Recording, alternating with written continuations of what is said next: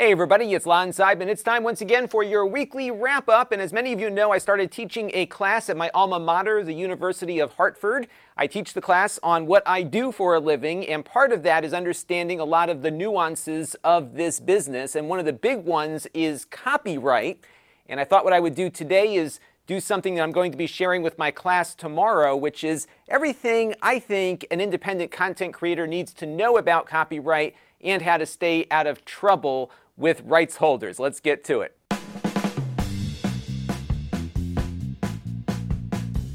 Now, I want to let you know up front here that I am not a lawyer, so everything we're going to talk about today is not legal advice, just what I have learned as an independent creator, both to keep myself out of trouble and to ensure that I can protect the copyright that I have for my content.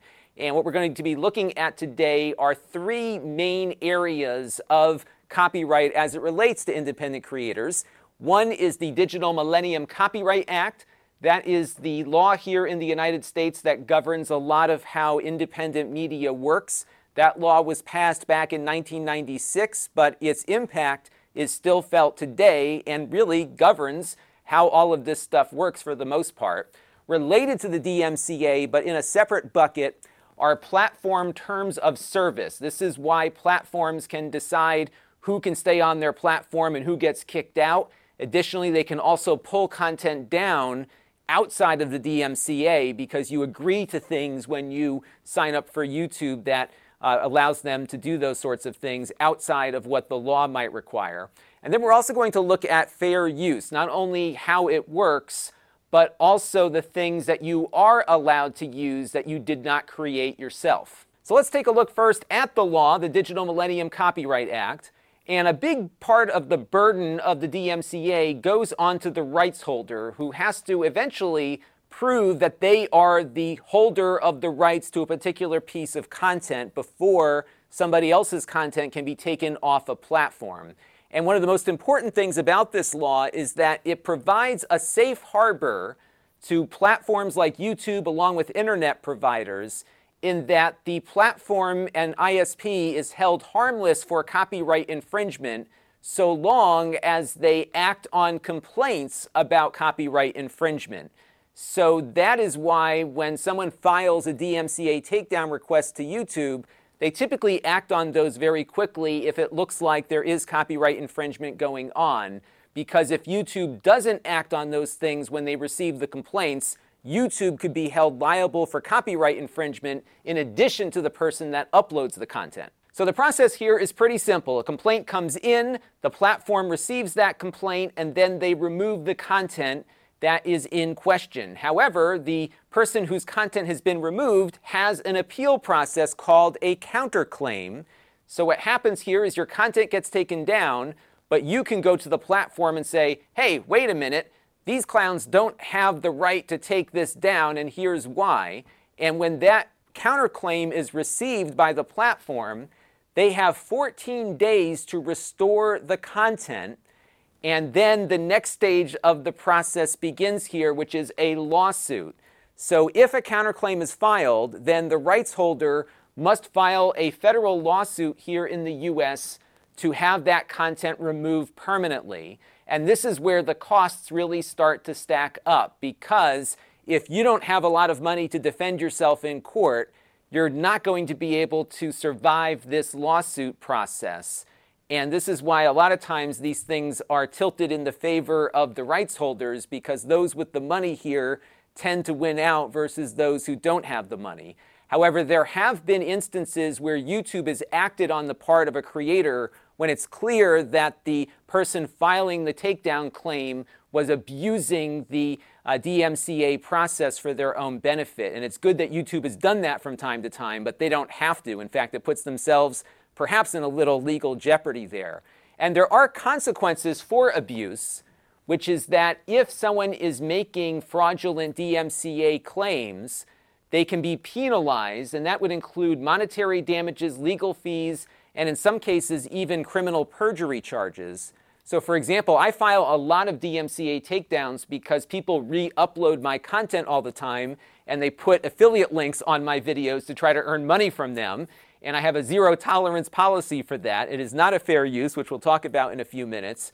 But you'll notice here that when I go to file a takedown, I have to sign essentially an affidavit here saying that this uh, notification is accurate, and under penalty of perjury, I am authorized to say that I am the owner of this content. There's an actual uh, crime here that I could be committing if I am abusing the DMCA. And that is something that you have to be very careful about when you file these things because if you are not the rights holder and you know you're not, yet you file a DMCA takedown, uh, you put yourself in serious legal jeopardy. Now, on YouTube, there are additional penalties should you receive a DMCA takedown, and that is through their copyright strike system. And many other platforms have similar policies to YouTube here. Now, just like in baseball, if you get three strikes, you're out of here. They delete your channel and all of its content. On the first strike, they send you to copyright school to learn about what you did wrong. After you complete that and a little test, they let you back on to upload again. But the strike will stay on your channel for 90 days before it expires. So, this is something that you should really uh, read up about because even an innocent mistake can actually get you knocked off of YouTube pretty quickly, especially if you were using copyrighted footage in multiple videos. So, let's move on now to the platform terms of service. And this puts a greater burden on the creator because there's less consequences for false claims. Now, these operate outside the DMCA and these takedown systems reside within, again, the platform terms of service.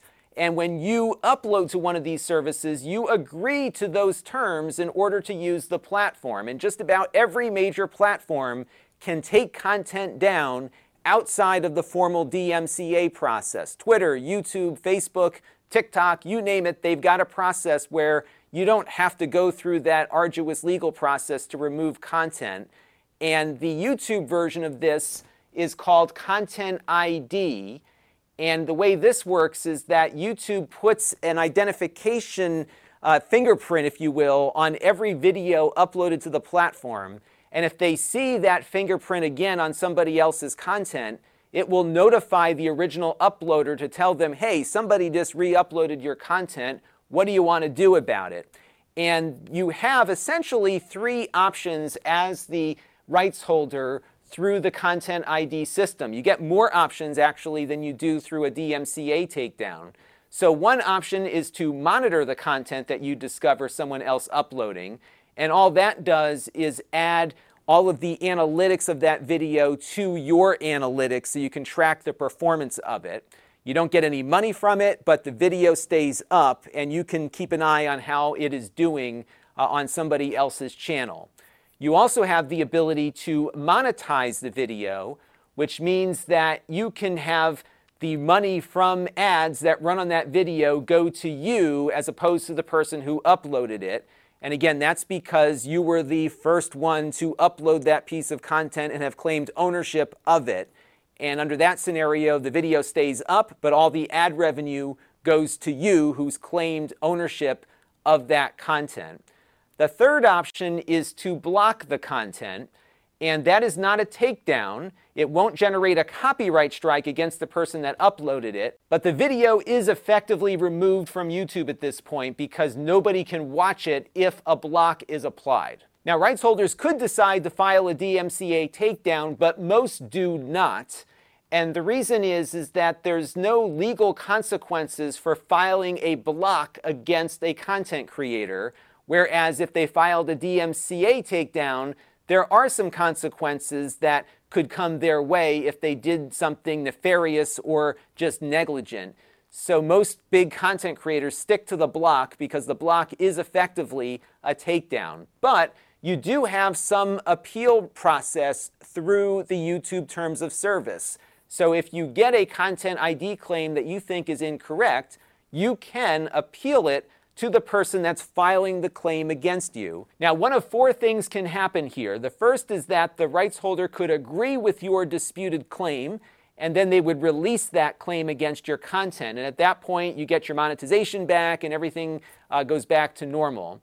They could decide that their claim is still valid, and at that point, the rights holder would uphold the claim you do have the ability to appeal this up to YouTube, but YouTube generally doesn't get involved with these types of disputes. Sometimes they do, but it's kind of rare. So generally, if on that appeal the rights holder says, nope, it's still mine, uh, there's not much more you can do at that point. Uh, the third option, and this is the one that carries the most risk, is that they could end up deciding to issue a DMCA takedown against your content, and then that entire DMCA process that we talked about commences.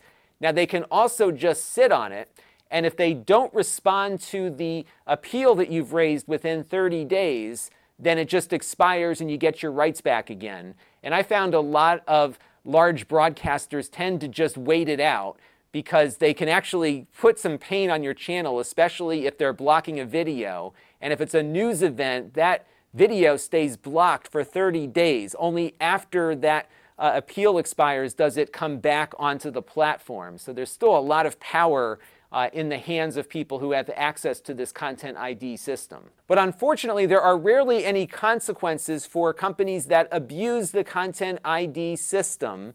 And the reason is, is that this operates outside of the DMCA, so all those risks of perjury and everything else are not applicable here because they exist inside of YouTube's terms of service. And YouTube just doesn't like to get in the middle of these disputes. Here's a great example of something that happened to me about a year and a half ago. I covered the launch of the first crewed SpaceX mission to the space station. Now, like every other media organization covering the event that day, I used the feed coming from NASA to follow the events. And you can use NASA footage because it is in the public domain. It belongs to the US taxpayer, not any corporation. But Disney and National Geographic, who was doing their own coverage of the event, accidentally or negligently, in my opinion, claimed all of the public domain footage as their own inside of Content ID. They set all of their videos to automatically claim themselves, which is why this happened. But because everyone else was using public domain NASA footage, everyone else's content got taken down, including mine, by National Geographic and Disney. You can see here that the visibility was blocked. So I did not get a takedown, but they blocked visibility of the content. They even took down NASA's own video because they claimed it first through Content ID. And the content remained down for, I think, eight or nine or more hours, which means that anyone searching for coverage of this event was getting National Geographic's video and nobody else's. Now, they did apologize for this, but nobody got any restitution for the lost revenue that they had when the Disney video was the only one available on the YouTube platform. And this would have been something we'd have a little bit more leg to stand on had they filed DMCA takedowns versus a content ID takedown. Now, there are, though, more and more media organizations getting frustrated with people abusing content ID or being negligent in its use. Uh, this article here refers to Watch Mojo, which is a major content creator who's been really struggling with this problem. And they're looking at ways they might be able to sue the people filing content ID claims for damages. And it's possible you might be able to have those suits happen outside of federal court because this is not part of the DMCA process. So I think there will be some developments on this front, but you'll have to hire a lawyer and pay for a lawsuit to test whether or not you can collect damages for fraudulent content ID claims. And that brings us to the topic of fair use. Yes, there are times in which you can use somebody else's content legally and not be liable for copyright claims. The problem, though, is that it's on you, the creator, to prove that you have made fair use of copyrighted content. And the only place where you can have that discussion is inside of a courtroom, and that gets expensive. And you'll find out how expensive in a minute here. Now, the best way to learn about fair use, at least to start, is to head over to Columbia University's homepage. This link that I have on screen here, I think, provides a really good, concise definition about fair use and how to determine whether or not the content you're uploading might be fair use. And they look at four factors in making that determination. And this is what courts look to when they have a fair use case in front of them. Now, the first factor is the purpose and character of the use of the copyrighted content. And generally, here in the US, things like criticism and commentary and news reporting and parody are very much a protected portion of our speech. And if you are making a video that is critical of the original piece of content, generally it's allowed. But again, it's all up to a court to determine that based on the weight of all of these different factors we're covering here. They do tend to favor uses that are transformative in nature. So the more that you can cut away from that original, for example, to offer your commentary and make it different than the original, the better off you're going to be. But again, there's no certainty here that just meeting the first factor doesn't mean you fail on the other ones. Now, the next factor is the nature of the copyrighted work. So, for example, if you got your hands on an unpublished manuscript of a book or footage from a movie that hasn't been released yet, uh, the Columbia University folks here say that courts tend to uh, look at the copyright owner having the right to have a first publication before somebody can criticize it. So, for example, if you got a copy of the new Star Wars script before the movie came out and started criticizing it, you may not have as much leg to stand on here because you have denied the copyright owner the right to first publication. Additionally, the courts do tend to protect art, music, poetry, fiction, novels, feature films, that sort of thing, a little more heavily than they do works of nonfiction. Now, this next one involves the amount or substantiality of the portion of copyrighted content used. And note here, Columbia University says the law does not set exact quantity limits, which means it's up to a court to determine whether or not you use too much or not. The rule of thumb here is to use just enough to make your point if you're doing criticism or parody or something along those lines. Because if you go beyond that, you fall into the fourth factor, which is the uh, potential market impact of you reusing somebody else's work. So, for example, if I just upload somebody's video and talk over it, that might not cut it here because I'm allowing someone to watch somebody else's work on my channel. You really have to take efforts to transform the content and make it your own and follow the other factors here in order to cover yourself. Now, these cases are very expensive to defend, and that's why there are so few examples. You can head over to the Fair Use Index on the U.S. Copyright website to see some examples of recent cases, but very few of those involve online video creators.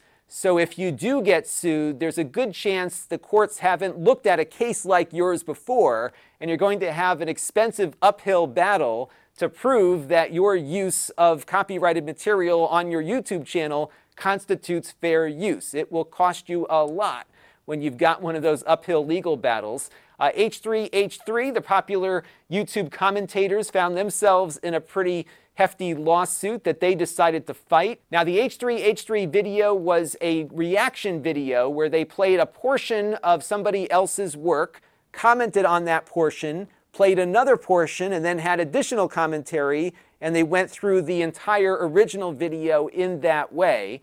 And one of the many claims against them by the rights holder of that video they were commenting about said they used too much of it. And the court eventually sided with H3H3, determining that their use was a fair use. And we can look at what led to that decision here. So let's look at all the different factors. Uh, the court concluded that the first factor, purpose and character of the infringing work, weighed heavily in the defendant's favor. The defendants are H3H3 because their video is quintessential criticism and comment. So they won on the first factor. The second factor involves the nature of the copyrighted work. That favored the plaintiff because the work was entirely scripted and fictional. Remember, we talked about how the courts weigh things a little bit more in favor of fictional work? Well, there's an example of it. The third factor amount and substantiality of the portion used was neutral because to comment on and critique a work, clips of the original work may be used, and their use of clips was plainly necessary and reasonable to accomplish the transformative purpose of the critical commentary. So the uh, H3H3 folks won on that front, but they lost on this one. Uh, but at the same time, a great deal of the plaintiff's work was copied. So this factor was neutral in that they used a lot, but they also made proper use of that, which is why the court didn't rule one way or the other on that factor. Now, the final factor, the effect of the use upon the potential market, weighed in favor of H3H3, the defendants, because their video does not serve as a market substitute for the original. And you can see how none of these things are a clear cut case. They have to be analyzed. And to go through that process, again, you've got to go to court, which costs a lot of money. Uh, one bill that Ethan got for one month of this case was $50,000. And I think he spent uh, well north, north of 100,000 on this case. He was able to raise money from the community to help him in that cause. But you can see just to win this case and not get anything out of it other than the ability to put your video back up, it was probably well over $100,000 to defend that fair use argument. Now, there's a lot of content out there that you can use freely. And one of the best things that I think has ever happened in this world was the creation of the Creative Commons license. You can read more about it on the link that you see on screen here. But basically, a lot of creators allow for their content to be used without a fee or any kind of risk of copyright suit. One of my favorite places to look for media to use in this way is the Wikimedia Commons, which you can find at the link you see on screen here. Many of the images you might find on Wikipedia, the big encyclopedia, are often public domain or Creative Commons licensed. But you've got to pay attention to the license because not every Creative Commons license will allow you to use content for commercial purposes, for example, or allow you to take portions of that content and transform it into something else. Uh, so, for example, this is the license that was assigned to the Columbia University page that we were just looking at.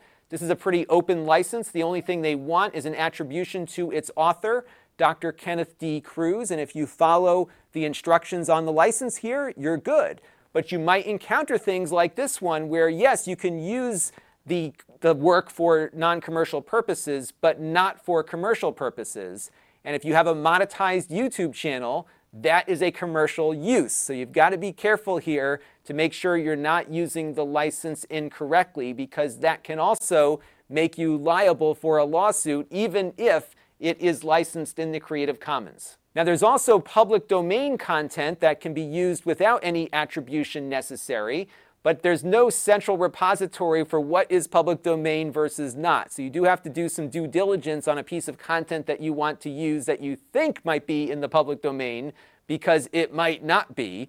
Uh, the other thing, of course, is that government agencies like NASA that we talked about before, um, most, if not all, of their content is in the public domain and can be used freely without attribution. Uh, one thing that I would be very careful about is going through Google Images, for example, and just grabbing things willy nilly from there, because there are law firms that actually bait images on these websites. And the second they find it in use somewhere, they come after you with a claim. A friend of mine got hit with that. You know, pay them a couple hundred bucks or they'll take you to court. So be very, very careful whenever you use images or video or text that you did not create to ensure that you're using it properly, especially if you think it's in the public domain or is licensed for a Creative Commons use, for example. So that's going to do it for this quick look at copyright as a independent content creator. Hopefully you found this useful. There's a lot more to talk about on this topic. I tried to keep it as short and succinct as possible,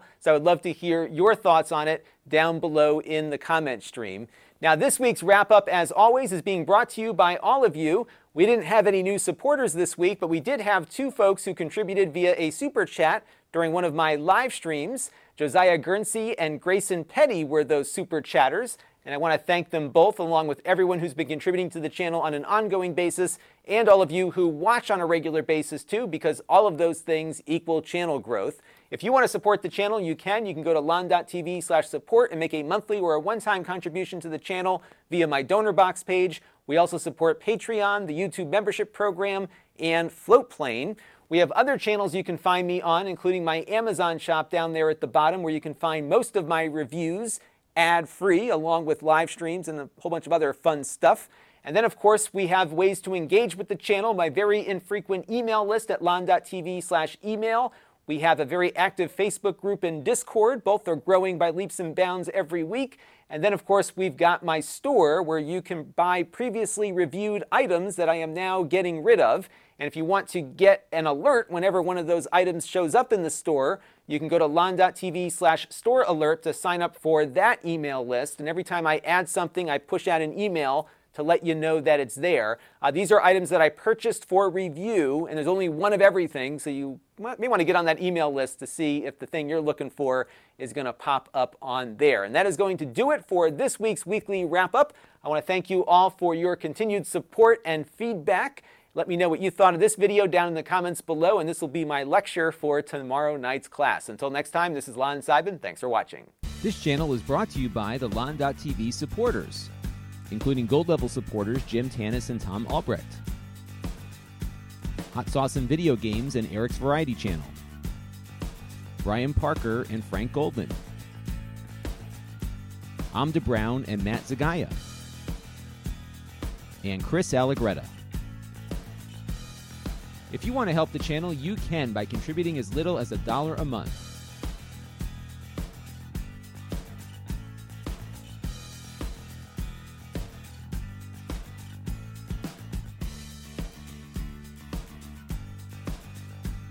Head over to lon.tv slash support to learn more.